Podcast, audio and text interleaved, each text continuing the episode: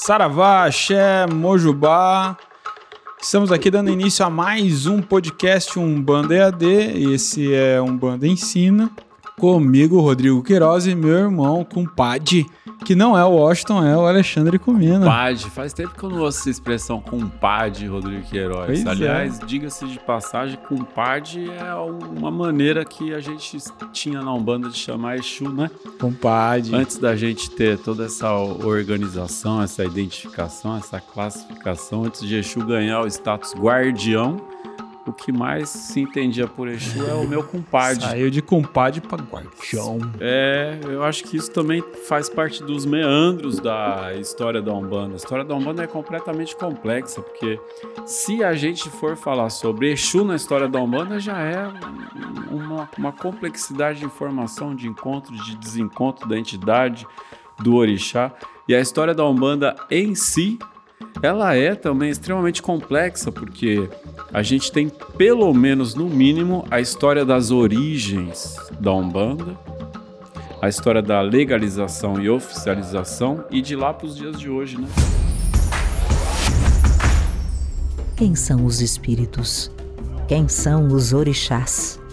Exu é bom ou mal? O que significa ser médium?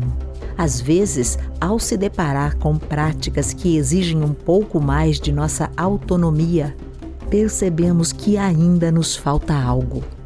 Ao reunir suas próprias aflições e dúvidas, Rodrigo Queiroz cria uma trilha de saberes que se complementam e explicam o que muitas vezes não podemos aprender no ambiente de terreiro.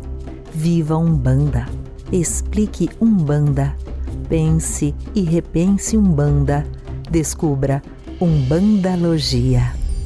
Você está ouvindo o podcast Umbanda EAD, um bate-papo umbandista com reflexões sobre a vida, apresentado pelo sacerdote Rodrigo Queiroz e pela jornalista Júlia Pereira. Já faz tempo, hein? Que eu tô com o livro aqui, História da Umbanda, autografado para Rodrigo Queiroz e a data é 8 de 8 de 2010. Ele tem aqui a primeira, acho que nem eu não tenho mais, a primeira edição do livro. Bom, e esse vai ser o tema de hoje, né? A gente está aqui em novembro, um mês dedicado às comemorações à Umbanda, é, em função do marco histórico do Zélio Fernandino de é, Moraes e o Caboclo das Sete Encruzilhadas.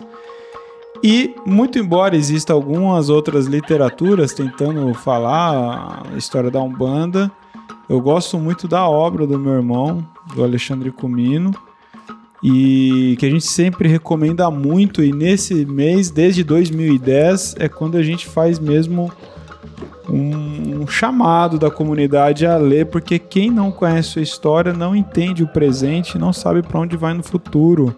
E não há do que reclamar. Isso serve para a religião, isso serve para o país, isso serve para sua família, né?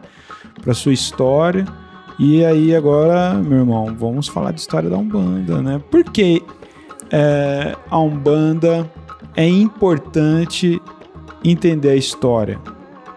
Poxa, na vida, né? É importante. Qualquer coisa na vida que a gente quiser entender, tem que entender a história. Então, entender a história da Umbanda é entender Umbanda. Então, para eu, eu entender de onde a Umbanda veio, para onde a Umbanda vai, aonde que a Umbanda está, entender quais são os processos. Por exemplo, para eu entender Umba, a palavra Umbanda, ela vem da língua Quimbundo, que é uma, que é uma das línguas é, faladas na cultura Banto ou Bantu, que é um, portanto vem de uma estrutura Banto que pega o, a região sul da África, que é a região de, do Grande Congo, a região de Angola, a região de Cabinda, região de Kassange, de Benguela. Então tem uma maneira de pensar a religião e a religiosidade em torno da palavra Umbanda, que é uma forma de pensar a religiosidade dos primeiros escravizados que chegam no Brasil e principalmente daqueles que vão estar presentes no Rio de Janeiro. A Umbanda ela vai surgir no Rio de Janeiro, vai nascer no Rio de Janeiro, que é a terra da macumba. E macumba aqui eu estou falando de uma expressão de religiosidade afro-brasileira, de estrutura banto, que é uma estrutura que reza para Enquice. No entanto, hoje é, nós vemos, entendemos e quase que desde sempre na identidade umbanda rezar para orixá. Então a gente tem uma estrutura banto que reza para santos, que reza para os orixás, com a presença marcante do caboclo. Como é que eu vou entender essa bricolagem, esse sincretismo, esse amálgama, esse atravessamento, essa a umbanda, ela é a encruzilhada. É uma encruzilhada de muitas origens, de muitos elementos, de muitas influências. Então, a gente tem um marco. O marco é o marco de oficialização. A gente tem um marco que é o princípio da legalização, da organização de uma estrutura e de uma identidade religião umbanda, mas que não, que não se limita a esse marco, um único marco não dá conta de explicar toda a pluralidade da Umbanda. E aí eu preciso buscar a grande diversidade das suas origens, de muitas origens. A gente quase não tem literaturas sobre a história da Umbanda. Eu fico muito feliz de você indicar o livro História da Umbanda, de minha autoria, mas ao mesmo tempo também a gente tem que fazer uma reflexão quais são os outros livros de história da Umbanda que tem? A gente não tem a, absolutamente nada de livro sobre a história da Umbanda. Nada, quando eu digo nada, eu digo é muito pouco. Nós temos assim a literatura do Diamantino Fernandes Trindade, e aqui eu tenho um exemplar de História da Umbanda do Diamantino Fernandes Trindade. Esse exemplar ele faz parte de quatro volumes da história da história da Umbanda do Diamantino, que já na década de 80 fez um primeiro Umbanda, um ensaio de ecletismo. História da Umbanda pela editora Ícone. Foi o primeiro ensaio do Diamantino Trindade sobre a história da Umbanda. Depois ele publicou mais uns três, quatro volumes de história da Umbanda. Publicou esse livro da história da Umbanda. O Diamantino é, é ele o maior pesquisador, o maior historiador sobre a Umbanda com a maior quantidade de volumes publicados. Agora, é, acabou de ser relançado um livro do Luiz Antônio Simas, Umbandas, uma história do Brasil. E eu acabei de adquirir esse livro por esses dias, então tô lendo ele, já tô na metade. E o Simas, ele é um historiador e ele e é um poeta, ele é um encantador de gente, ele é um, um enganga, uma coisa linda. Então, para concluir, quase não há uma literatura de Umbanda. Ainda assim, eu, eu me sinto lisonjeado, mas sei também a responsabilidade. Falar sobre Umbanda é de uma grande responsabilidade. E falar sobre, falar sobre a história da Umbanda, isso é muito caro para todos nós a história da Umbanda mexe muito com todos nós, porque a Umbanda tem uma pluralidade e nem sempre dentro da pluralidade da Umbanda, um segmento da Umbanda ou uma vertente nem sempre reconhece a outra. E é importante dizer que isso acontece muito em religiões. Então não é isso não é um privilégio da Umbanda, porque você tem uma diversidade de budismos, uma diversidade de cristianismos, uma diversidade de judaísmos, uma diversidade de islamismos, uma diversidade de umbandas, que é um fenômeno religioso essa diversidade, mas a gente pode falar em uma espiritualidade umbanda que permeia todas as umbandas, que embora elas não se reconheçam, em todas elas a gente reconhece a presença do caboclo e da cabocla, do preto velho e da preta velha, da criança, do Exu, da pombagira, da cigana, do povo do Oriente, rezando aos orixás, aos santos, aos anjos, por meio de um ritual de incorporação de uma base muito banto, de uma estrutura muito banto, em que hoje, na sua maioria,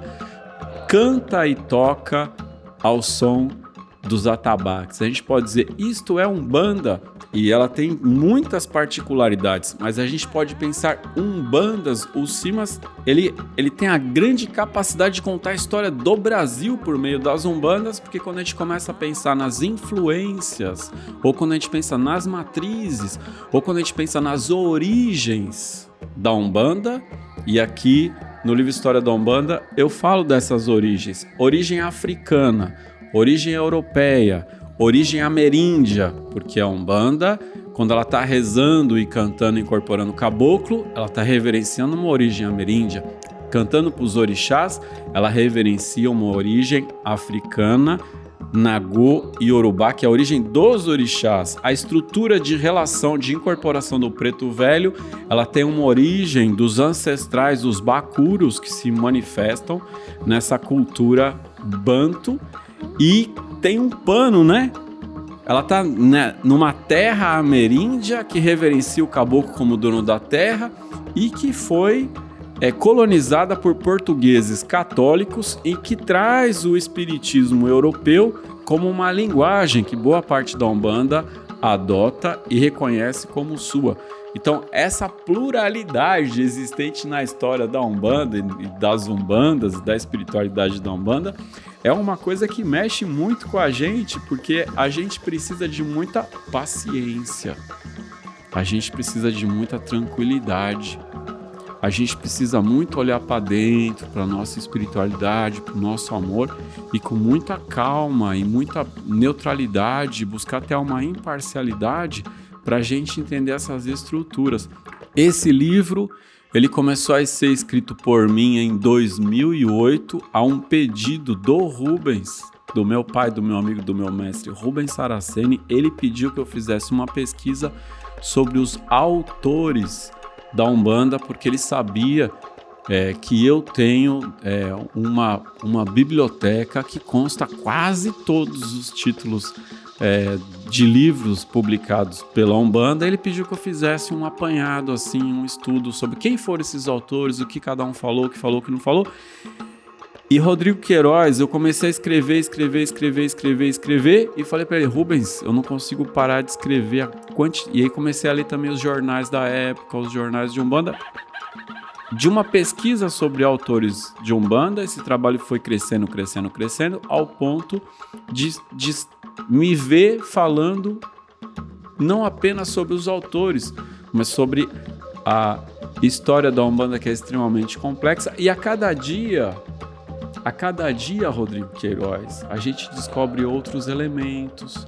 A cada dia a gente se aprofunda mais nas origens diversas da Umbanda. Então a gente precisa também reciclando esses saberes, olhando outra vez, buscando novos olhares. Esse livro, ele tem mais de 100 títulos na sua bibliografia que está aqui, no, que tá aqui no final, ó. E esse, ó, é um, é um, um livro que fica em pé.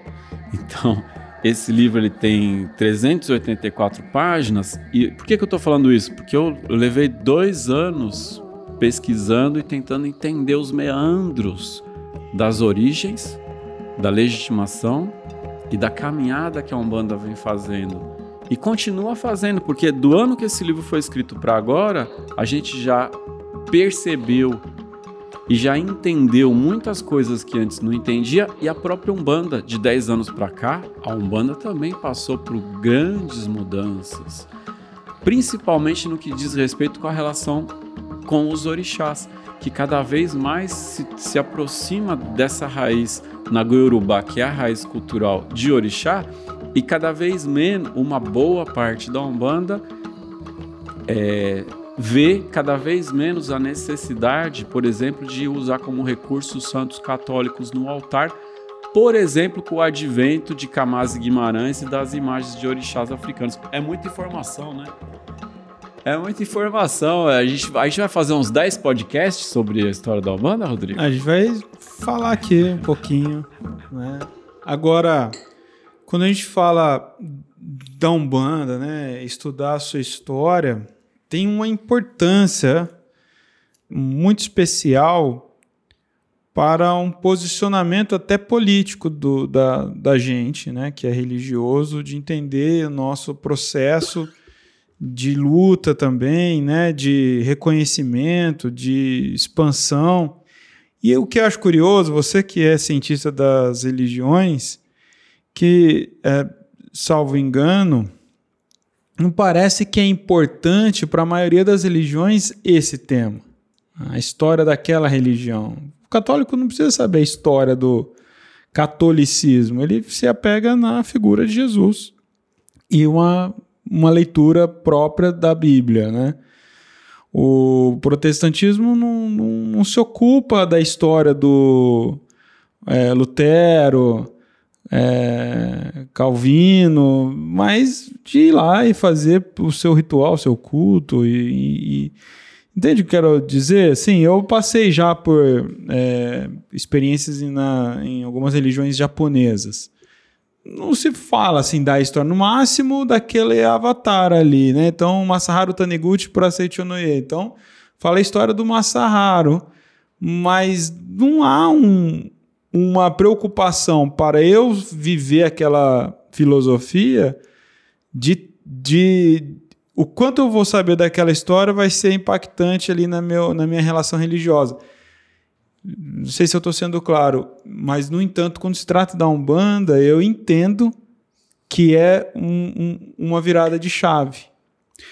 Olha, eu entendo que o povo judeu e o judaísmo tem em Abraão, Isaac, Jacó, Moisés e os seus patriarcas como a origem, a fonte e a história é, da sua religiosidade, da sua espiritualidade, que está registrada no Pentateuco, que é o Antigo Testamento.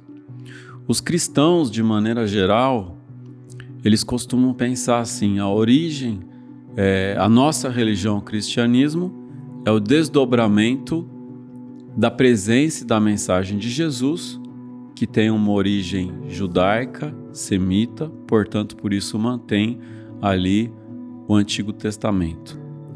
O muçulmano no Islã, ele entende que a origem da religião dele é Muhammad, é a experiência de Maomé. O budista entende que a origem da sua religião é a experiência de Siddhartha Gautama, o Buda, que era, que era um nobre, filho de um rei, que era um príncipe, tem uma experiência, aí alcança a iluminação por técnicas tradicionais do hinduísmo. E eu acho até interessante dizer isso, porque às vezes as pessoas dizem Cristo não era cristão, Buda não era budista e Mohammed não era muçulmano, mas Cristo era judeu. O Siddhartha Gautama foi praticante da meditação tradicional do hinduísmo. É, Abraão era praticante de uma, de uma religiosidade que vem de Ur, de uma religiosidade sumeriana. Moisés é praticante de uma religiosidade sincrética, porque ele, ele, ele vem de uma tradição semita, mas ele é criado para ser egípcio e ele vai encontrar sua esposa Séfora e Jetro, que é um sacerdote. Então, todos esses líderes, e que são considerados a origem, a fundação de certas religiões, eles vêm de experiências religiosas anteriores porque nada vem do nada. As pessoas, de maneira geral, elas costumam se satisfazer em conhecer a história do fundador ou do líder primeiro. Então, é uma pessoa que tem um, uma, é, um nível comum, que está numa média de entendimento sobre a sua própria religião se, se satisfaz enquanto cristão com a história de Cristo, enquanto judeu, é, o judaísmo ele tem uma tradição de estudo que permeia o, os rabinos, que é muito profunda. Então, dentro do judaísmo, há uma tradição de estudo da sua história que é, é muito profunda, né? Mas geralmente as pessoas se satisfazem em conhecer a história do seu fundador. E isso acontece na Umbanda, também aconteceu na Umbanda, quando a gente toma conhecimento da história do Zélio de Moraes, para muitas pessoas basta conhecer apenas a história do Zélio de Moraes. E é isso que, que causa tanto conflito, porque se eu estudo apenas a história de Jesus, então como é que eu vou entender o grande, o grande contexto histórico? Aonde que Jesus está? Ele era um judeu e ele vem da periferia, ele não, não faz parte do centro de Jerusalém, ele vem da periferia, numa época que aquela região é comandada por Roma e profundamente atravessada por valores de outras culturas, como a cultura babilônica, como a cultura fenícia e outras culturas. Alguém para se movimentar entre judeus, romanos, babilônicos e todo aquele povo que que estava ali naquela, naquela região teria que falar muitas línguas e entender muitas linguagens, e ali nasce um processo de construção de uma filosofia que é o cristianismo, que depois vai para Roma para criar uma religião romana e aquele judeu é levado à condição. Então, a gente precisa de muito estudo de contexto histórico para entender é, um, um, um, judaísmo que se torna filosofia de acho até se tornar uma religião. Com a Umbanda é a mesma coisa. Então, para a gente entender a Umbanda com mais profundidade, a gente precisa ir muito além de uma história única, que fala o perigo de uma história única, porque esta história de Zélio é uma história muito importante, é uma história muito cara para todos nós. O dia 15 de novembro ele tem reconhecimento nacional.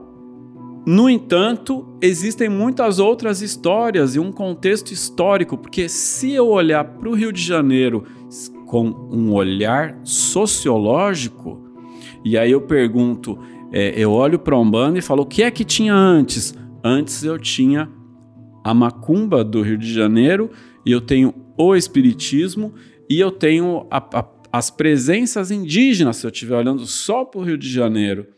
Então, para eu entender em profundidade, eu preciso de contexto histórico. E para que não haja apagamento de outras histórias, a gente não deve se prender a uma única história. Então, essa história, a, essa história não, a história de Zélio de Moraes, do Caboclo das Sete Cruzilhadas, é uma história muito importante porque ela permeia a história da construção da legitimidade, da oficialização e da legalização da Umbanda enquanto religião. O que é que isso quer dizer? Que mesmo que exista uma espiritualidade de Umbanda que permeia a todos de uma maneira muito plural, na nossa sociedade ela só passa a ser reconhecida enquanto religião quando você consegue estatuto, registro em cartório, alvará de funcionamento, licença de funcionamento e houve uma criação de federações de Umbanda que auxiliaram numa grande expansão da religião. E isso acontece por meio de um grupo que está vindo. E agora, se eu não olhar se eu, se eu não olhar apenas para a figura pontual do Zélio, que é muito importante, mas olhar para um, porque ninguém faz nada sozinho, tem um grupo. Então, há um grupo que está vindo do Espiritismo e indo para um lugar chamado Umbanda, e esse grupo vem em busca de uma legitimação. Zélio de Moraes aponta para a data de 1908, e esse grupo está percorrendo em busca de uma legitimação, indo para um lugar chamado Umbanda e que se apoia no Espiritismo, porque o Espiritismo já tem legitimação. Se apoia no Espiritismo para criar a sua legitimação como Espiritismo de Umbanda. E a gente tem, no mínimo, mais um grupo de mesma importância, ou maior importância, ou de tanta importância quanto, depende de quem está olhando depende de qual é o ponto de vista. A gente tem um movimento que vem da macumba carioca, ou seja, da religiosidade afro-brasileira banto, que absorve os santos, que absorve os orixás, que absorve o espiritismo e também está indo para um mesmo lugar chamado Umbanda, e que tem na figura de Tata Tancredo o seu expoente maior, mas que se diferencia dizendo: nós somos Umbanda, homolocou. E aí você tem praticamente uma situação histórica de uma Umbanda branca de um lado e uma Umbanda negra do outro lado. A Umbanda branca dizendo somos um espiritismo de Umbanda, a Umbanda negra dizendo somos um Umbanda homolocou, que também compartilha desses mesmos valores com Umbanda de almas em Angola, com Umbanda trançada, com Umbanda mista, com a própria Umbanda popular mais tarde surgiriam muitas outras vertentes de Umbanda, como a Umbanda esotérica, como a Umbanda iniciática, e também movimentos que vêm, por exemplo, é, da Jurema e do Catimbó em direção à Umbanda. O próprio Zé Pilintra, que é tão presente na Umbanda, ele vem do Pernambuco, vem do Catimbó. E da Macumba, a gente tem a presença de magia europeia, da presença de ciganos. Então, ambos estão indo para o mesmo lugar esse lugar chamado Umbanda. E se eu tiver a capacidade ou a oportunidade, se eu tiver o desejo de um olhar mais amplo, então eu vou conseguir ver uma grande pluralidade de umbandas e entender essa pluralidade de umbandas, reconhecendo todas as histórias sem, sem apagar ninguém. E acho que esse esse é o ponto da atualidade, é a discussão da atualidade mais presente, né? E aí eu fico feliz, porque no livro História da Umbanda eu falo em origens da Umbanda. Então aí tem uma origem afro, uma origem indígena, tem uma origem europeia, uma origem católica, ou seja, os elementos que lhe dão formação na sua base. Aquele grupo alcança uma legitimação. Esse grupo mais afro também está buscando a sua legitimação e ele vai pegar também busca aquele mesmo modelo de legitimação. E aí em 1900, 1939 o grupo que vem do espiritismo que reconhece na pessoa de Zélio o mais velho então, quem é o Zélio? O Zélio é o mais velho de um grande grupo que vem do Espiritismo. E o Zélio, e quando pergunta para o Zélio quando ele começou, ele diz: Eu comecei em 1908, porque numa sessão espírita não tinha lugar para o caboclo e nem para o preto velho. Então a gente começa. Agora, antes da data do 15 de novembro de 1908, antes dessa data, a mãe do Zélio de Moraes levou ele para se benzer com uma senhora chamada Dona Cândida. Aí é uma divergência se é Dona Cândida ou Dona Eva. Levou ele para se benzer com essa senhora, provavelmente uma senhora negra, uma calunduzeira, uma benzedeira. Essa senhora incorporou o espírito de um preto velho que é tio Antônio, benzeu o Zélio de Moraes e falou para o Zélio e para a mãe dele que ele tinha uma missão. Depois é que ele é levado a uma sessão espírita no dia 15 de novembro de 1908, na recém-fundada Federação Espírita de Niterói, que não tinha sede própria, funcionava no Centro Espírita de Santo Agostinho, por isso que é dito que ali tem um emissário de Santo Agostinho, e naquela sessão fatídica, naquele dia, o jovem de 17 anos, Hélio de Moraes, que já tinha sido levado a um tio que é médico, Dr. Epaminondas, para ver se ele tinha problema na cabeça. E não tinha, já tinha sido levado para ser exorcizado por padres. E o problema dele também não era uma questão demoníaca de exorcismo. Agora ele está numa sessão espírita. Ele diz: aqui falta uma flor, e ali o caboclo das sete encruzilhadas anuncia que vai começar algo na casa da família de Zélio de Moraes no dia seguinte, mas que naquela data ainda não tinha um nome. E isso a gente também não sabia. Quando esse livro foi escrito, essa informação também é a informação que estava chegando para a gente, que ainda não tinha o nome Umbanda, porque o caboclo não anuncia de pronto eu vim para fundar uma religião, o nome dessa religião é Umbanda. Começa um movimento, esse movimento que parte do espiritismo e agora com o caboclo preto velho. Esse caboclo esse preto velho também já estava lá na macumba. Só que você tem um espiritismo absorvendo elementos da cultura afro-ameríndia e você tem um grupo da cultura afro que absorveu o ameríndio, que agora vem absorvendo o espiritismo. Os dois grupos estão indo a gente poderia dizer que eles estavam indo ao encontro um do outro, mas eles vieram de encontro.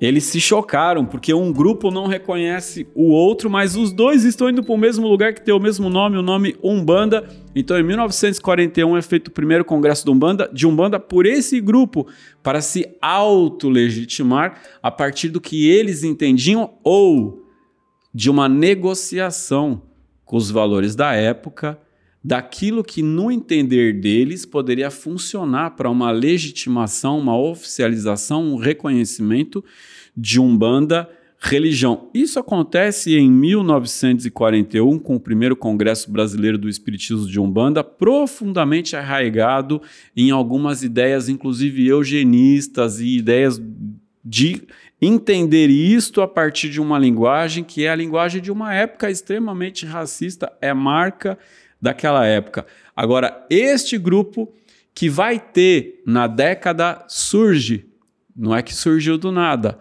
Tata Tancredo, ele já era um grande expoente do samba, com uma grande história familiar de origem africana, com uma legitimidade incrível dentro do samba. É, é dele a música general da, da banda, e ele que já tinha organizado, é, já tinha feito grandes organizações em torno da legitimidade, do respeito ao samba no, no Rio de Janeiro e a família dele vem do samba no Rio de Janeiro, então a sua tia incorporada pede para ele, Patata Tancredo, que ele faça a mesma coisa pela Umbanda, mas pela Umbanda homolocou, que é aquela tradição que vem do que a gente chamava de macumba, para que eles também tenham uma legitimidade, porque o outro grupo não olha com bons olhos uma prática africana, africanista, que é a macumba. Então, isso tudo são complexos da Umbanda e a gente, Rodrigo Queiroz, que estamos aqui há muitas e muitas décadas depois, nós não somos nem de uma e nem de outra vertente, porque nós somos o resultado de tudo isso que é muito importante entender. Porque se eu chego num terreiro e tem um atabaque, esse atabaque ele vem aqui da tradição africana. Mas se eu tenho um entendimento da importância da, da história do 15 de novembro, e a gente tem o caboclo, e a gente tem a cigana, por isso, em 1951, é, Tata Tancredo da Silva, Tata Tancredo, em 1951, publica o seu primeiro livro, Doutrina e Ritual de Umbanda, e nesse mesmo período ele funda a sua confederação de Umbanda e ele começa a organizar os terreiros de Umbanda Molocô, que muitos deles eram terreiros de Macumba, e aí a gente entende até onde Umbanda é Macumba, Macumba é Umbanda, não é Umbanda, então aqui Umbanda e Macumba são sinônimos. Umbanda Molocô é um sinônimo de Macumba, Macumba é um sinônimo de Umbanda Molocô. O outro, o, o grupo que vem do Espiritismo, não quer essa relação por causa de uma questão de legitimação e uma questão, uma questão de racismo muito presente na época, mas quando chega no final da década de 50, então nós estamos na década de 40, a década de 40 inteira ela passa travando é, essas questões todas. Em 1956 surgiu Wilson Odro da Mata e Silva é, levantando a bandeira da Umbanda esotérica, que já tem em 1951, Oliveira Magno publica em 1951 um livro chamado Umbanda Esotérica. Então já começam a surgir outras vertentes, outros olhares. A Umbanda veio da Atlântida, a Umbanda veio da Lemúria, a Umbanda esotérica iniciática e no final da década de 50 houve algo extraordinário que é uma lição para todos nós no final da década de 50, todos os grupos de Umbanda Branca, de Espiritismo de Umbanda, se uniram aos grupos de Umbanda Negra, de Umbanda Molocô. Quase todos os grupos e federações de Umbanda se uniram no final da década de 50 para eleger alguém politicamente e eles escolheram Atila Nunes. Isso faz parte da história da Umbanda. O primeiro congresso da Umbanda aconteceu em 1941. Todas as federações do Rio de Janeiro que já tinham passado o modelo federativo para São Paulo, o modelo federativo chegou no Rio Grande do Sul, o modelo federativo chega no Paraná, o modelo federativo alcança o Brasil inteiro a partir do Rio de Janeiro. Então, no início da década de 60, eles convocam umbandistas do Brasil inteiro para realizar o segundo Congresso de Umbanda em 1961, que se desdobra com um grande encontro no Maracanãzinho, do qual Tata Tancredo foi uma das pessoas que movimentou muita gente também para estar tá no Maracanãzinho, e hoje se fala muito que Tata Tancredo lotou o Maracanãzinho com a ajuda de todas as federações, porque foi nessa data que aconteceu o segundo Congresso Brasileiro do Espiritismo de Umbanda, que foi um boom da religião de Umbanda na década de 60, que faz no mesmo período o primeiro Congresso Paulista de Umbanda com as federações de Umbanda e a criação do SOESP, Superior Órgão de Umbanda do Estado de São Paulo, que já tinha aqui em São Paulo a primeira federação, a primeira federação de Umbanda de São Paulo, ela não tinha uma legitimidade, não estava registrada em cartório. É, a primeira federação de Umbanda é a Liga de São Jerônimo, que foi fundada pelo saudoso Pai Jaú, negro, jogador do Corinthians, que teve presente nas organizações do Rio de Janeiro. Ele cria a Liga de São Jerônimo e pai Jamil Rashid, que ainda é vivo, pai Jamil Rashid, cria a União de tendas de Umbanda e Candomblé do Brasil, fundada na década de 50, e a gente tem um movimento federativo com o SOESP, que a partir da década de 50 acontece em São Paulo. Esse movimento federativo ganha o Brasil inteiro e é isso que faz a partir da década de 60 e da década de 70, a Umbanda tem um boom, tem um crescimento avassalador no Brasil inteiro. A Umbanda se tornou um grande fenômeno. É muito difícil você conhecer qualquer pessoa de qualquer tipo de classe social, de qualquer tipo de situação econômica que os seus avós não tenham frequentado algum terreiro de Umbanda seja de um banda branca ou de um banda negra, seja de uma situação mais simples da favela, da periferia ou do centro. Porque a Umbanda, ela foi um fenômeno de uma expansão tão vertiginosa que só pode ser comparada com o, o que hoje a gente tem um fenômeno evangélico no Brasil. A Umbanda só pode ser comparada com esse fenômeno.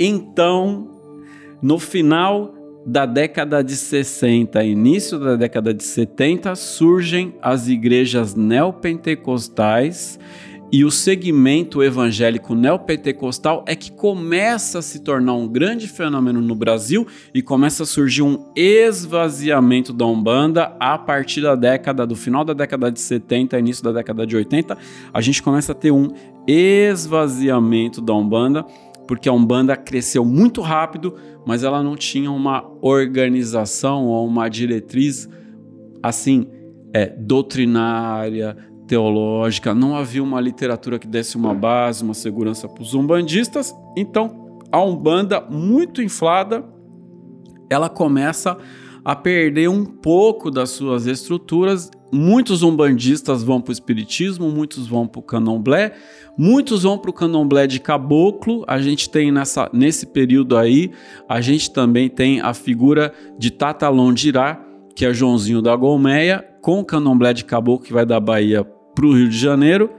Nessa década, a gente começa a ter um esvaziamento da Umbanda. Na década de 70 foi o terceiro e último congresso nacional do Espiritismo de Umbanda, mas eu acho que é uma grande lição para todos o que aconteceu nesse período com o segundo congresso de Umbanda e para a gente entender que existem sim muitas vertentes de Umbanda, muitas variações de Umbanda, muitos riscados de Umbanda, muitas formas de pensar Umbanda, mas é possível pensar uma mesma espiritualidade, porque as religiões às vezes não se reconhecem mas as espiritualidades se reconhecem.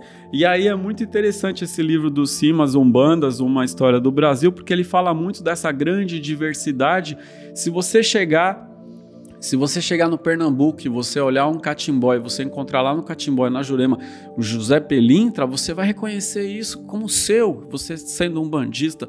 Você vai num candomblé e ver os orixás, você reconhece seu como sendo um bandista. Você vai no tambor de Mina, numa encantaria, e vê lá a Dona Mariana, você reconhece como, como seu enquanto um bandista. Você vai numa sessão espírita. E hoje, muitos centros espíritas de Kardec recebem caboclo, você reconhece como seu. Então a gente se pergunta: não é a Umbanda tudo isso também? Todo esse Brasil, toda essa pluralidade, toda essa diversidade e tudo também é uma, uma grande macumba, se a gente entender que macumba é o poder do feitiço, o poder do encantamento, além de um instrumento de percussão ou de um reco-reco. E esse negócio da história da Umbanda é algo fascinante, né? Eu adoro, eu acho encantador extremamente complexo. Agora, história, ela tem muitos meandros, então às vezes a gente encontra uma informação, encontra outra, ou a gente acredita que só aquela informação está certa, mas depois a gente vai aprendendo, aprendendo, aprendendo e estamos aqui.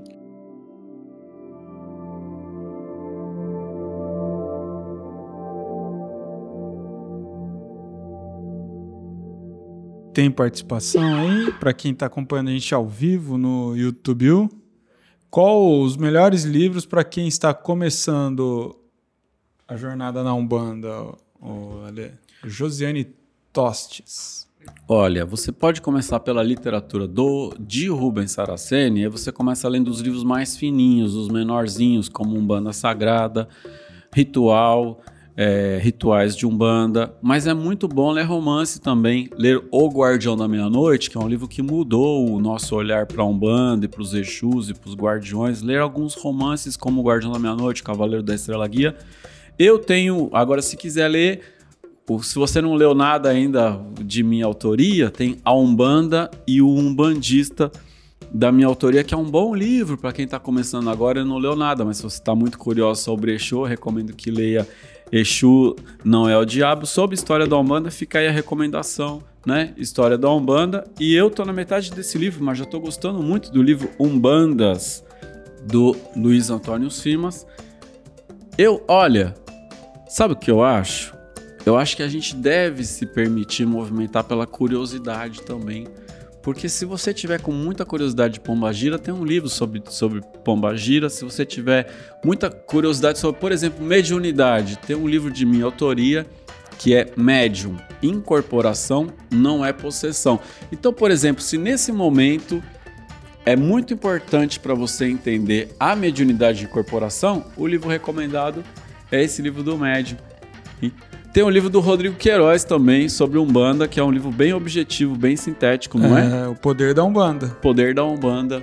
E tá, tá chegando outro livro aí, né, Rodrigo? Tá chegando aí o Mediunidade na Umbanda, muito em breve, nas melhores livrarias Rodrigo Queiroz está grávido do, de um é. livro, Mediunidade da Umbanda. Ele está grávido desse livro. O Nietzsche, o Nietzsche dizia: Estou grávido de um livro que tem não nascer. O Rodrigo Queiroz está grávido desse livro. Há quantos anos você está grávido tempo, desse é livro, isso, Rodrigo Queiroz? Não é nove meses, nove anos. É uma né? gestação longuíssima. Elefante, né? né? Eu, eu fiquei dois anos grávido desse livro aqui, mas. É, faz tempo, faz tempo.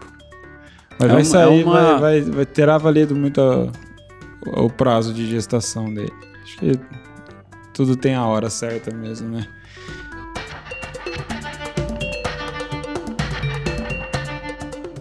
Lucila Egídio, boa tarde. Há alguma valorização da presença da mulher na história da Umbanda? Mulheres autoras? Olha, olha, olha que pergunta ótima.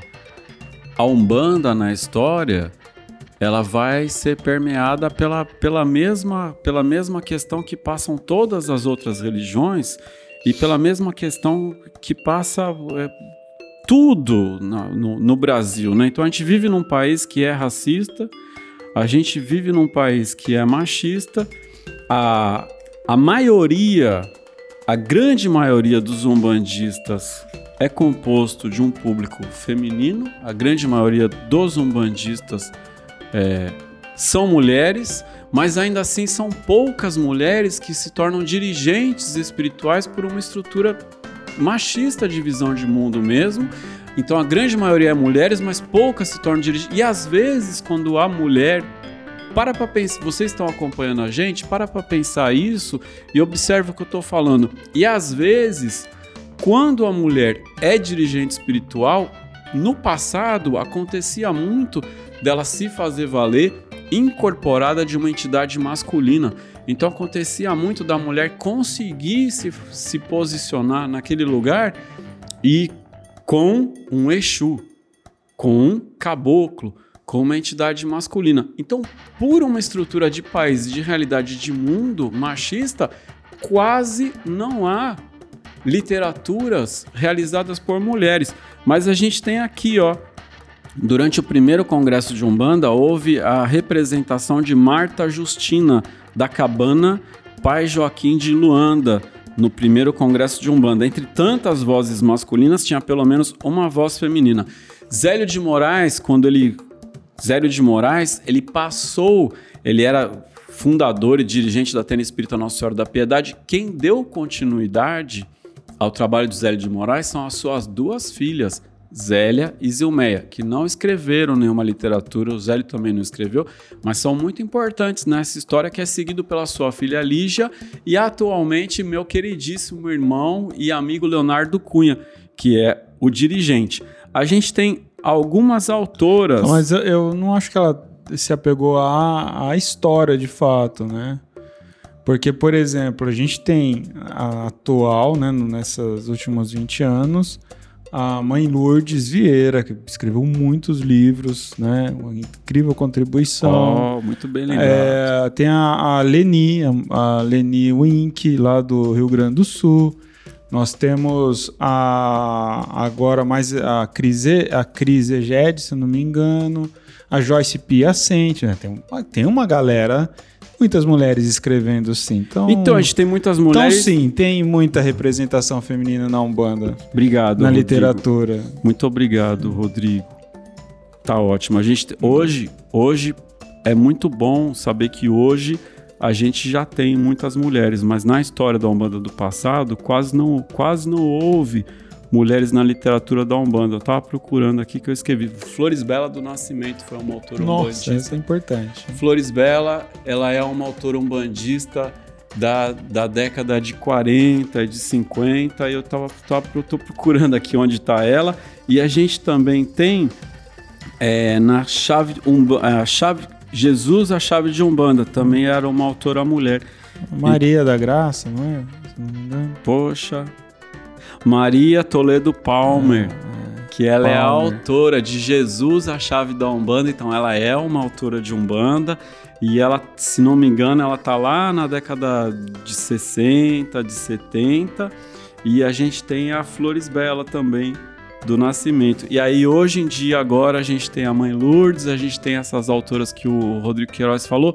E mulheres escrevam. É. Né? É isso também, escrevam né? Escrevam é ótimo. É porque haverá espaço. E Sim. a gente tem e a gente tem hoje também a Claudinha, Cláudia Alexandre, ela é dirigente espiritual do Templo da Liberdade Tupinambá, em Paraty, que é um templo de Umbanda. A Claudinha, ela já publicou Orixás no Terreiro Sagrado de Umbanda, que é a sua tese de mestrado para ciência da religião e atualmente ela, ela vai defender agora a sua tese de doutorado sobre o aspecto feminino de Exu. E a gente tem a mãe Flávia Pinto, no Rio de Janeiro, que acabou de publicar uma obra sobre o matriarcado e é autora também de Umbanda, de um livro chamado Umbanda do Brasil. E Ana Mameto, Aninha Mameto, que é capa do livro Pombagira, ela escreveu, ela se formou em jornalismo e ela fez uma monografia sobre o preconceito com a pombagira. Essa monografia está escrito e eu espero que essa monografia seja publicada por Ana Mameto. Então, há muitas mulheres trabalhando na Umbanda e é muito importante que elas encontrem esse espaço e tem na gente o que for possível fazer para que isso aconteça a partir de nós aqui, apoio total. Marcelo Moura, por que tantas diferenças entre as vertentes se tudo vem da espiritualidade? Porque o ser humano adora fazer diferenças para dizer que o meu é melhor, né? O ser humano adora isso, de dizer ou não, o meu é melhor, o meu é mais bonito, eu que estou fazendo melhor, eu que estou fazendo direitinho. E o ser humano ele é diverso. Eu, eu realmente acho que olhar a diversidade cristã ajuda a entender. Até a Igreja Católica, você pensa, a Igreja Católica ela é uma unanimidade, é uma hegemonia. Mas você tem catolicismo mariano, catolicismo jesuíta, você tem catolicismo carismático. Então, este fenômeno, ele é normal, ele faz parte da expressão humana dentro da religiosidade. A espiritualidade é que é algo único e coeso. A espécie humana, ela é uma única espécie, o Homo sapiens sapiens. No entanto, somos diversos, né? Então, dito isso, por naturalidade da forma como a gente se organiza em tempo e espaços diferentes, é isso que vai determinar as nossas construções de narrativas, de cultura e criando suas é, particularidades. Então, a gente tem que compreender que a religião e religiões, enfim, toda expressão humana, ela é fruto do sujeito humano. Né? Logo, não seria é, diferente na religião, tampouco na Umbanda e qualquer outro segmento. Então, a Umbanda que vai se expressar né, aqui né, na cidade de Bauru vai mudar de, de bairro para bairro e vai ser muito diferente do que está rolando lá no Acre. A, o, o, grande barato da internet, né, Ale, que o advento da internet e do Umbanda EAD, a gente conseguiu conectar umbandistas e terreiros do mundo inteiro. E aí a gente começou a identificar essa espiritualidade que está falando. Porque é isso, antes era uma, uma baita guerra mesmo, né? Ah, de, de, de, ainda é uma é, baita guerra. Ainda é, mas era, era, era uma coisa muito no, no, na, no facão, né? Porque não, era difícil alguém ouvir o outro de fato. Hoje é notório, não tem jeito, né? Você tá aí com tudo muito exposto. E nesses 15 anos do Umbanda EAD, a gente conseguiu conectar essas múltiplas realidades e entender e tornar também exposto isso o que é a espiritualidade, né? O que é a espiritualidade da Umbanda, o caboclo enquanto espiritualidade, o preto velho enquanto espiritualidade e não a, a minha persona. Né? Essa persona é a minha individualidade e que ela é legítima também. Olha só, é, alguns comentários, porque a gente aprende a falar, mas não aprende a ouvir. Hum. Então, geralmente, quando alguém está falando, a gente não está ouvindo, a gente só está esperando a nossa vez de falar. Isso acontece muito na Umbanda, isso acontece muito com o ser humano. A gente saber falar porque aprendeu a falar. E a, a criança, todo mundo fala, ah, essa criança já sabe falar, mas ninguém pergunta, essa criança já sabe ouvir? Essa criança já tem uma escuta ativa, ela ouve e ela entende o que você fala? Mircea Eliade, o maior estudioso de religiões comparadas e do xamanismo, o Mircea Eliade ele defende a ideia que o Homo sapiens, ó como eu estava escutando você, Rodrigo Queiroz, ele diz que o Homo sapiens ele também é homo religioso porque ele só se torna sapiens, que nem é tão sapiens, né? Só se torna sapiens quando ele começa a enterrar os seus mortos e ritualizar isso a partir de conceitos e valores da vida que continua que são valores religiosos. Ele diz esse homo ele é um homo religioso. E eu gostaria de dizer que esse homo religioso, na verdade, ele é um homo espiritual. Porque a gente trata a espiritualidade como se fosse religião, mas na verdade, espiritualidade é algo muito pessoal e a minha espiritualidade sempre reconhece a espiritualidade do outro. Mas a minha religião e a minha religiosidade nem sempre reconhece a religiosidade do outro, porque a espiritualidade é uma essência e a religiosidade é uma forma. A espiritualidade é conteúdo, a religião ela é a casca, é o invólucro, é o copo. Então espiritualidade é a água e religião é o copo. E que lindo isso que, que você falou, que é tão importante, né, Rodrigo? Porque se no Maranhão a gente tem tambor de mina, então a Umbanda que se manifesta no Maranhão vai ter uma influência muito grande do tambor de mina. Se no Pernambuco a gente tem a Jurema, a Umbanda que se manifesta no Pernambuco vai ter grande influência da Jurema. Se no Rio de Janeiro é o berço da macumba carioca, que é uma estrutura banto que absorve orixás e caboclos, então lá no Rio de Janeiro, o berço da Umbanda, ela tem muito essa raiz de origem forte. A Bahia, que é a terra dos orixás, que tem o Nagô Urubá como uma das expressões mais fortes, então a Umbanda, quando manifesta na Bahia, ela pode ter um olhar mais puxado para o Nagô Urubá, é possível haver uma Umbanda que seja mais xamânica, mais indígena e, por exemplo, São Paulo é e sempre foi um reduto muito forte do espiritismo. Então, a Umbanda, quando chega em São Paulo, ela encontra nesse enorme contingente de espíritas uma grande massa de pessoas que se convertem para a Umbanda, mas que continuam com um olhar de mundo muito espírita. Por isso também, Rodrigo, eu acho importante dizer por que é que a história de Zélio de Moraes cria tanta identificação com as pessoas, Porque, por exemplo, em São Paulo e muitos lugares do Brasil, você teve um, uma grande quantidade de pessoas que, ao incorporar um caboclo, ou ao incorporar um Exu ou uma pombagira dentro de um centro espírita, foi convidado a se retirar. A exemplo de Zélio, então essa também foi a história de Rubens Saraceni, que dentro de uma sessão espírita, ele recebeu Exu Cascavel, foi convidado a se retirar e por isso ele vai para Umbanda. Mas a gente tem essas questões de regionalidade e a gente tem as questões temporais. Como é a Umbanda na década de 30? Aonde? Como é a Umbanda na década de 40 e 50? Em qual lugar? Como é a Umbanda na década de 70? Em São Paulo, no Rio de Janeiro, em Brasília, no Espírito Santo, onde tinha a cabula. Então a gente precisa estudar é muito e a gente precisa também de muita humildade também, de muita simplicidade para saber ouvir e principalmente para saber ouvir quem está falando algo ou que viu algo de um outro ponto de vista, para aprender a respeitar principalmente aquele ponto de vista que não é igual ao meu. Eu preciso aprender a ouvir, eu preciso aprender a observar, silenciar, sentir, pesar, avaliar e respeitar.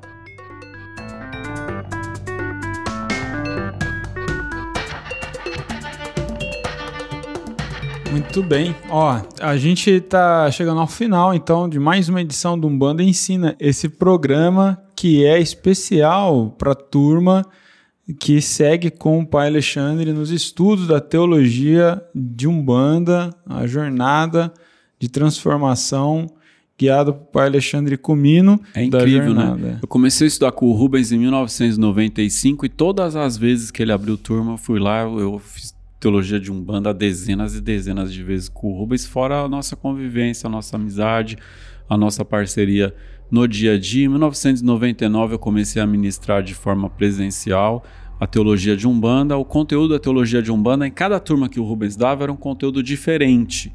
Aí nós sentamos juntos, sentei é, eu, o Adriano Camargo, o Gilberto Munhoz, o Ricardo e a Sandra, a, que nós éramos eu, eu acho que os alunos mais dedicados assim do Rubens. Então a gente sentou junto e a gente preparou é, o conteúdo programático do curso de teologia Consegue de Umbanda. aqui, mestre. É, e a, a, gente fez esse, a gente organizou isso com o material do Rubens, que na época eram apostilas. A gente juntou todas as apostilas, a gente colocou elas em ordem, entregou para o Rubens e aí foi publicado pela editora Madras o livro Doutrina e Teologia de Umbanda, que é aquela ordem que a gente é. conseguiu dar e oferecer para o Rubens. O material não é nosso, o material do uhum. Rubens a gente só deu uma organizada nele e a partir daí ganhou corpo. É, de uma forma mais organizada a teologia de Umbanda. Em 1999, quando eu começo a ministrar a teologia de Umbanda, aí o Rubens falou, em, em, falou a partir de agora eu não ministro mais a teologia de Umbanda e ele passou uma turma dele Dentro do Colégio de Umbanda Sagrada Pai Bene de Aruanda, ele passou uma turma dele para eu concluir. A partir daí, ele passou a ministrar apenas o sacerdócio e magia divina. Muito incrível esse desapego dele, né? Foi fazer essa tanto Porque fazer ele, essa transmigração mesmo, né? Ele de... dizia que a teologia de Umbanda não era para ele, que a teologia de Umbanda era para que ela ganhasse um mundo. Então foi uma forma dele incentivar, não apenas eu. Muitas outras pessoas também né, passaram a ministrar a teologia de Umbanda e a partir disso foi criado em 2004 o Colégio de Umbanda Sagrada Pena Branca e você cria então um Umbanda EAD em 2006. Exato. E você me chama para ministrar é. teologia de Umbanda virtual. Eu falo: "Não, Rodrigo Queiroz, tá louco ministrar o Umbanda virtual? Que é isso, Rodrigo?" E aí por uma insistência do Rodrigo Queiroz que o Rodrigo Queiroz me falou que criou um Umbanda EAD por uma ordem do astral ele tinha entendido que isso foi que o Umbanda EAD foi criado para levar a Umbanda sem fronteiras. Não é Umbanda à distância, é Umbanda sem distância. E aí algum tempo depois, eu tive uma experiência, eu tive uma experiência de ayahuasca e né, nessa experiência o quem me acompanha, o sultão veio na minha frente e ele falou que eu deveria aceitar o, o seu convite E eu, e eu ainda bati o pé e falei, então a gente começa trazendo alguns saberes sobre Exu. E a primeira coisa que a gente fez foi um curso de Exu, né, Rodrigo Queiroz? Foi, foi em 2009, né? 2010 a gente fez o, o Exu. Olha como eu relutei, né? É, é demorou. E aí, 2011 foi a primeira turma de teologia Acredita? que a gente deu gravando, né? Foi. Olha como eu relutei. É, é. E aí foi, o, foi o sultão. Aí eu... era um assunto meio tabu, né? Quando é... você perguntava, meio que virava um, uma negativa. Ah, pô, você tá nessa, tô, tô e a gente seguia, porque a gente tinha um jornal, a gente tinha desde a Umbanda mil, Desde comum, 1999, né? Rodrigo Queiroz é o fundador do Jornal de Umbanda Sagrada. Por 18 anos nós distribuímos gratuitamente o Jornal de Umbanda Parou porque e... não tem sentido mais pra gente parou, fazer papel, né? É, parou de fazer sentido o papel mesmo, é. né? Imprimir, né? Poluir. E, e, e, mudou a comunicação na Umbanda, né? Já acho que parou de fazer sentido o jornal, né? E a gente continuou, a gente continua produzindo hoje em vídeo, né? Em e-book, tudo, aí é podcast. Então, é muito. Que bom que a gente consegue, né? E foi Conseguiu chocante. acompanhar também as coisas aí. Foi chocante para mim quando a gente fez o primeiro curso de Exu e aí tinham alunos do, do Oiapoque ao Chuí, de todos os cantos do Brasil. E aí quando eu fui ver, tinha aluno do Paraguai, aluno do Uruguai, aluno Irmão, dos Estados Unidos, do Japão. Tinha 800 alunos. Naquele momento, a gente tá falando de um, de um momento que é, caiu o servidor, o site explodiu, a tecnologia não estava preparada para aquilo, o fornecimento do vídeo era tudo muito mais uh, mato, né, do que hoje. Hoje é tudo muito mais fácil. Agora, foi muito aprendizado, né? Foi ali que eu, que eu tive que tomar uma decisão de a gente já entrando na história do Umbanda EAD, né? Era fala da história do Umbanda, é que se mistura hoje, né? 15 anos depois a, a história da Umbanda no Brasil e do Umbanda EAD se mistura. E aí a gente. É, foi aí que eu tive que tomar uma decisão. Ah, eu vou fazer disso um, um hobby de vez em quando, eu vou dedicar a minha vida. Dedicar a minha vida nisso daqui. Foi bem. Dedicar difícil. a minha vida. E diga-se de passagem, quando eu conheci o Rodrigo Queiroz, em 1999, você tinha quantos anos? 17 anos, se 17, não me engano. quando fundou 99, o jornal, sim. É. é, o 17 anos. E o Rodrigo Queiroz, quando eu conheci ele, e, e aí a gente começou a, criar essa, essa amizade, eu falei, eu vou ir pra, eu vou ir pra Bauru pra gente se conhecer, pra gente sentar junto, pra, pra gente, né, se conhecer. Não tinha chamada de vídeo naquela época, não, né, Rodrigo é, Queiroz? Tinha que pegar busão. É, e o Rodrigo Queiroz, ele já trabalhava com tecnologia. Uhum.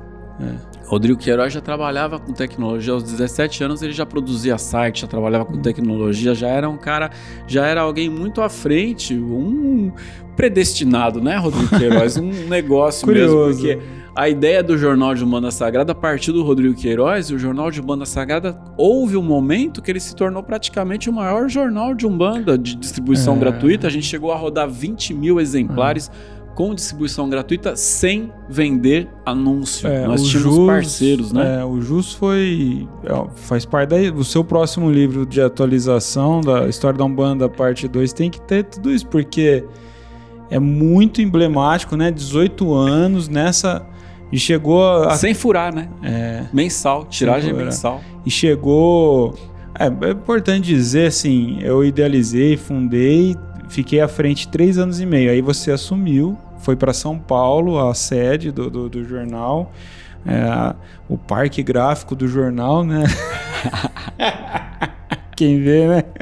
A gente rodou na Folha de São Paulo. É, o, o, que. Bom, deixa eu vou até fazer um comentário sobre isso. Mas aí foi, aí por 15 anos, foi o, o editor, foi o, você, o Alexandre e, Comino. Mandar um abraço pra Laurinha, que é, sempre foi a nossa diagramadora quando foi para São Paulo. E aí você é muito, muito responsabilidade sua de segurar o rojão, que era o Jus, né?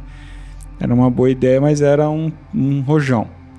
E aí, o que eu gostava muito era que rodava antes do, do, da, do jornal da Igreja Universal, né? Na da, Folha, na né? Folha de São Paulo, é. é. e era muito bacana. Mas, ó, chegou a ter, acho que 32 páginas. Foi. Chegou a bater mais de 35 mil exemplares no único mês, né? Eu lembro que a gente rodou mais jornal que, o, que, o, que um jornal que tinha na cidade de Jundiaí. É Teve mesmo? um mês que a gente rodou mais jornal que, que o de Jundiaí. Nossa, falei, chegou Nossa, a ter tá uma tiragem rodando- monstra. Porque ó, houve, houve uma época que, a- que na minha vida eu dedicava duas semanas a diagramar e preparar o jornal e duas semanas a entregar o jornal. Os lojistas de Umbanda de São Paulo, a maioria deles eu conheci porque eu fazia a entrega do jornal de E ficavam Sagrada. bravos se não chegasse na, na semana um- é, prevista, Era né? um negócio mesmo É, foi muito legal. pra gente, pra gente pensar isso, E né? pensar que quando começou, que eu, eu imprimi quatro edições na folha de sulfite, levava lá na loja, ia buscar um mês depois e buscava com a mesma quantidade que eu deixei. Quer dizer, nem para embrulhar a vela serviu pro, pro lojista. Ai, muita gente, É. muita gente procurava a gente porque comprou coisas na loja e o lojista usava o jornal para embrulhar, embrulhar a vela, aí né? eu brigava, hein? Era uma ficava coisa bravo. mesmo. Então, Uma isso- vez cheguei num terreiro aí de um colega na época e veio os guspidor, os caixinhos de cuspir, com o jornal. Eu Falei, "Ah, você tá de brincadeira, meu, que você pôs isso aqui. Eu falei mesmo, deu uma dura na frente de um monte de gente. Falou, não, mas é, é do mês passado. Não tem mês passado, isso aqui não é, é atemporal, cara. Não, esse jornal tá velho. A gente Esse fica jornal bravo, tá né? velho, pô, que o jornal não é velho. notícias Não é notícia, populares, é não é o que tá estudo. acontecendo agora. É só religião e fascículo, É, lembra? É a sua religião em face. É- Era isso, e as pessoas colecionavam o jornal. Rodrigo Queiroz, o, o- eu, eu não fiz faculdade de jornalismo, mas eu tenho MTB, me rendeu MTB por ser editor do jornal, por estar 15 anos à frente da, da edição desse jornal, e Laura Carreta também tem MTB de jornalista. Eu não me apresento como Eu não jornalista. sabia, nada. não, que você É, assinava. Foi, Legal. foi. Eu, eu tenho o número lá, o título do MTB, o número Que do bom. MTB. E, enfim, é uma, é uma curiosidade, porque a gente fez jornal, né? Fez jornal. A gente atuou Eu acho que a área- primeira comunicação nossa foi jornal, né? Foi- E na época tinha um, um negócio, né? Tinha, o- tinha o tambor da s- saudosa Sandra Pega e tinha o, o jornal do Xamã, tinha o, o IC do Cosme Félix, não sei nem se ainda Nossa, tem é o IC do- verdade, do, do, cara. abraço pro Cosme Félix, o mestre Xamã, a Sandra Pega. E eu lembro que o mestre Xamã e a Sandra Pega, eles tinham um, um pega pra capar, rapaz, que num jornal falava alguma coisa do outro e o outro falava, e eu, eu dizia, a gente, a gente precisa de outros olhares, né? Pois é, espero que você tenha gostado desse momento saudosista. Nós estamos saudosos mesmo, porque. é, então não são 15 anos que a gente faz isso. 15 anos de um banda EAD. Só de uma DAD. Só de um banda EAD. E só de, de parceria na comunicação, de troca mesmo. É, 20 anos. Mais de 20 anos. 22 então, só. é, é, 99. faz bastante tempo. É, Rodrigo. Então é uma, 48. uma jornada, é uma jornada. Eu fiz, fiz 29, né? Então é isso. Eu Começamos, comecei cedo aqui com você. E vamos ficando por aqui mais uma edição do Umbanda Ensina. Meu irmão Ale, muito, muito obrigado. Foi ótimo, Foi bom, é e- isso, um bate-papo. E eu quero muito dizer que esse assunto não esgota. Então a, a gente está longe de esgotar o assunto História da Umbanda. Nós não somos os donos da verdade na História da Umbanda. Eu sou autor de um livro de História da Umbanda, mas esse livro não é ponto final, não é a verdade última. História é algo que ainda precisa ser muito pesquisado, levantado vários elementos. Por isso, a minha grande alegria com a publicação do livro do Simas, eu acredito que é necessário e importante que muitas pessoas venham pesquisar e tragam mais informações e novas informações e que se juntem, se juntem para somar. Porque nenhum de nós quer ser o dono da verdade, a gente só quer aprender, a gente quer entender. Todos nós somos aprendizes de Umbanda e todos nós começamos Cambone na Umbanda. E um bom umbandista nunca deixa de ser Cambone, que não é o, o Cambone ele não é o auxiliar do guia, ele é o aprendiz. Então é isso que nós somos. Eu hoje sou Cambone, daqueles que incorporam em mim mesmo. É isso aí. Então, para seguir o pai Alexandre Comino no Instagram é Alexandre Comino, tudo junto e juntinho. Para seguir Umbanda EAD é arroba Umbanda EAD. E para você poder se matricular na Teologia de Umbanda, teologiadeumbanda.com.br. Siga-nos no YouTube, é, no canal do Umbanda EAD e a gente volta aqui eh, semana que vem. Tchau. Gratidão, amor.